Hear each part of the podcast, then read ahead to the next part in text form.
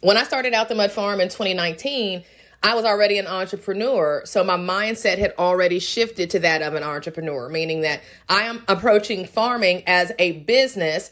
And anytime I start a business, what I want to do is I want to find the gap. Like I want to find the hole. Like I don't want to do the same thing that everybody else has been doing.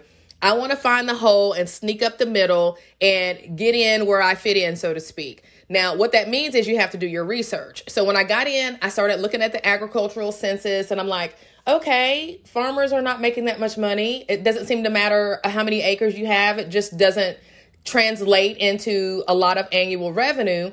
And then I'm on YouTube doing research, looking at different people, you know, out of their apartments and basements, like selling things like microgreens and mushrooms and killing it. Like, so I'm kind of confused. I'm like, okay, wait a minute. So acres does not equate into revenue. That was the first thing that I learned. The second thing that I learned is once I had a unique product like the rabbit fertilizer, that nobody else was really selling and I could promote that, then I could carve out a place for me in the marketplace and make myself unique. That was my unique selling proposition. Rabbit fertilizer is one of the best cold fertilizers that you can find. And it's clean, meaning that rabbits are pretty clean animals. They don't eat a lot of junk. So their poop is pretty good, right? And it's a cold fertilizer, meaning that you don't have to compost it. You don't have to let it sit. It won't burn your plants if you apply it right away. So all of those things were unique. They weren't in the marketplace. I found a hole. I ran up the middle, right? So this second cash crop of mine, I'm going to do the same thing. So Everybody's making soap. Cute soap, pretty soap. I'm not trying to compete with them. I'm not like an artisan, a soap artisan. I'm not to make cute, pretty soap. What I'm to do is I'm to make a soap that solves a problem that's currently not being solved in the homemade soap space. Now, what is that? I'm glad you asked. Well, I've done the research and I realized that nobody is really out there making soaps to help people deal with things like, you know, eczema and skin issues and things of that nature. Now, here's an important disclaimer you cannot go around claiming that your soaps can do A, B, C, D, or E, or else the FDA will come for you right away. Okay. So keep that in mind. Now, what does that mean for me? I just said I'm making soap for people with eczema. Well, I'm making soap for people with eczema doesn't mean I'm going to claim that it helps with eczema. This is this is where marketing comes in. So, I'm going to be making soaps for people with this particular problem and what that looks like is I'm going to go do some research. I went and found out which herbs, hello, natural herbs are already known, commonly known herbs to help with these skin related issues. I'm not going to have to claim that my soap helps with eczema. All I need to do is to create a very, you know, a quality product infused with these herbs that are already known to help with these issues and let the consumer decide for themselves. That's how I stay out of trouble with the FDA and I continue to focus on that audience of people who have a specific pain point. Now, let's talk about that pain point because I researched it. And when I tell you people with eczema and skin related issues are willing to pay a premium, do you understand me? A premium for a bar of soap.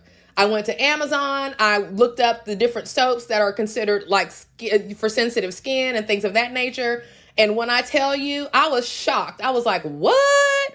This is how much people are willing to pay for a four and a half ounce bar of soap. And the reason for that is because when you focus on a niche, when you focus on a target audience and you serve them well and you help them solve a problem, they are going to be willing and able to pay you whatever you're asking for them to pay because you're helping them solve a problem and no one else is. That's why you get the premium for it. That's why I was able to charge $7 and even $10 ultimately for one pound of rabbit poop. Okay. This is what you need to do when you're trying to start a farm business. Don't grow that thing that you're just so, you know, I want to grow tulips and I want to grow, you know, heirloom tomatoes and I want to do this. And uh, no, scratch that. Farming is a business. You need to approach it as a business. Find an audience that has a problem.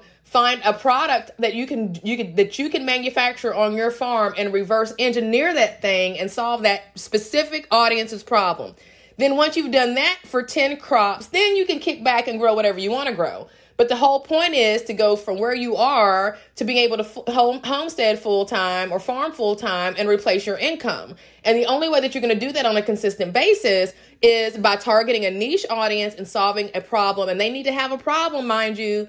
They need to have a problem. Like, you know, people that are making these cute, pretty soaps and people that like pretty soaps, guess what?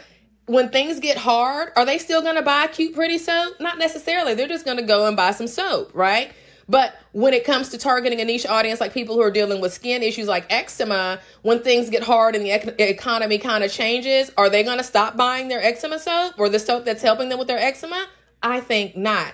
So that's how you have to think. You have to think like a business and not a artisan. You can't think like a farmer. You have to think like an entrepreneur. Now, back to that whole consistency thing. The other piece that I've learned in another business is creating recurring streams of income. It is so comforting to know, okay, this is how many people I have on my subscription list, and this is how many people I can expect to pay every month, and this is how much money that looks like. So if you're reverse engineering and you're like, okay, I make four grand a month for my job, how can I replace that income with homesteading or farm produ- farm products? Well, then you have to work the numbers backward. You have to figure out how many people do you need in, in your database, number one. Okay. These people need to be a homogeneous group of people with the same problem, right? So you have a database that you need to build, number one. And then if you've been in sales for any length of time, you know that there's a number, a ratio, one out of every five things is going to happen. You're going to get, you know, for every five um, no's, you're going to get at least one yes in there, or four no's, you're going to get one yes. So here's how this works. If I've got a database and it's got 2,000 people in it, and I use this one out of every five formula, then I know that if, you know, I at least have 2,000 people in my database, 400 of them are going to do something, right? That's that one out of every five thing. So the larger the database, the more likely you are to get your, the results that you need to get. So once you've got people in your database and you attract them to your database by serving them, by providing them information, by giving them something of value or whatever. So in the case of soap, what I'm going to do is I'm going to be building up my inventory over the next several months. And at the beginning, I'm going to be giving a lot of soap away. Buy one, get one free, or here's a trial bar, or whatever the case may be. Why? Because I need to find my people. I need to build my database of people who I know are interested, and who better to know that than people who are actually asking for a free bar of soap or people that take advantage of a buy one, get one offer, right? I'm also going to create a wait list, right? I'm going to be publishing what I'm doing on farm on my social media accounts. And this is the thing for those of you guys who don't like social media, I am so sorry. You got to get over it. If you're trying to build a farm business and replace your income, you got to get over the social media phobia. Phobia. You got you've got to get on Facebook. You got to because where else are people gonna find you? Like you've got to get over that. You've got to get an Instagram. You've got to get a TikTok. You've got to get a Facebook. You've got to get a YouTube. Okay. You don't have to be good on those things. You just have to get those and get them established so people can at least find you and follow your progress. Right. So I'll be doing that as I begin to build out this soap uh, cash crop. I'll be documenting what I'm doing. I'll be gauging interest by saying, hey, I'm getting close to the finish line. Um, here's my waiting list. Who's interested in getting a bar of my chamomile soap? Okay, or my calendula soap, okay, or my, you know, comfrey soap, right? Because why? I've done the research on those herbs and I know those herbs are known already for hundreds and hundreds of years before I even got here to help with these different types of issues involving the skin, right?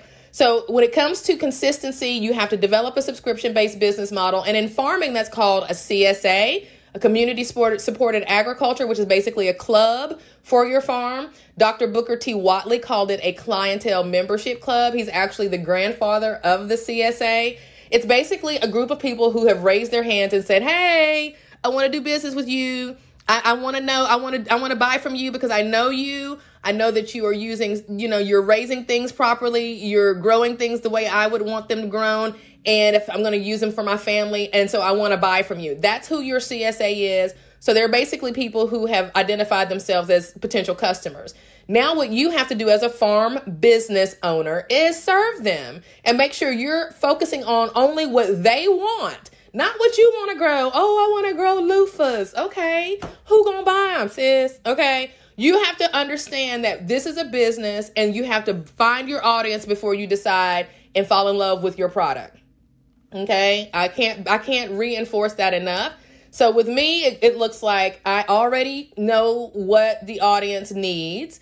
I'm going to continue to do some reconnaissance in some Facebook groups and just kind of snoop around and see what people are still needing. I've already been on Amazon. You got to do this, you know, SWOT analysis, strengths, weaknesses, opportunities, and threats to see exactly who, what, when, why, and where, right? So that you stay out of trouble. And anytime you're doing something that involves a consumer and them applying it to their skin, you're going to want to stay out of trouble with the FDA. You want to make sure your labeling and all those things are correct. So you got to make sure you do all of those things. But like I said, I'm making soap. I'm telling them what the ingredients are, and I'm going to let them deduce for themselves because they've already. Let me try. Let me tell you this: if somebody's got an issue like this, like with eczema or whatever, I guarantee you they have already done the research on how that they can help themselves and run across some of these herbal remedies before I even put it in front of them. So when they see this bar of soap is infused with chamomile, and they see this bar of soap is infused with calendula, they're gonna be, oh my gosh, I can't believe somebody actually. And so when I put a ten dollar price tag on a four and a half ounce bar of soap, and I and I get that list going, that database built, and I've got two or three or four thousand people on that database, then I can sit back and relax and know that if I, you know, as long as I can continue to create a quality product and and, and provide some good fulfillment and customer service, that I can rely on one or two thousand dollars a month, depending on how many you know bars I'm going to keep in production. So this is how you reverse engineer a business. So you can do this with any business, but particularly you don't see it a lot in farming. And so that's what your girl is about. Reverse engineering, thinking with the end in mind.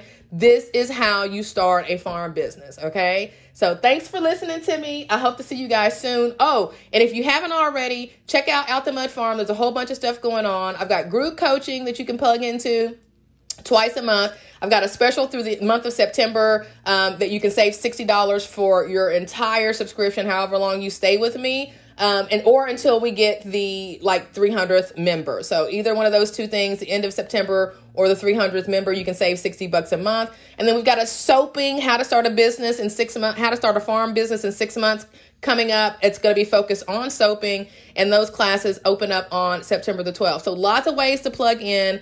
But definitely, if you haven't already, watch the replay to our recent farm meet and greet. Just click at the link below and register so that you can see um, what other farmers are going through across the country. It's completely free. I host those once a month at the end of every month. So I hope to see you in there. I'll talk with you soon. Peace.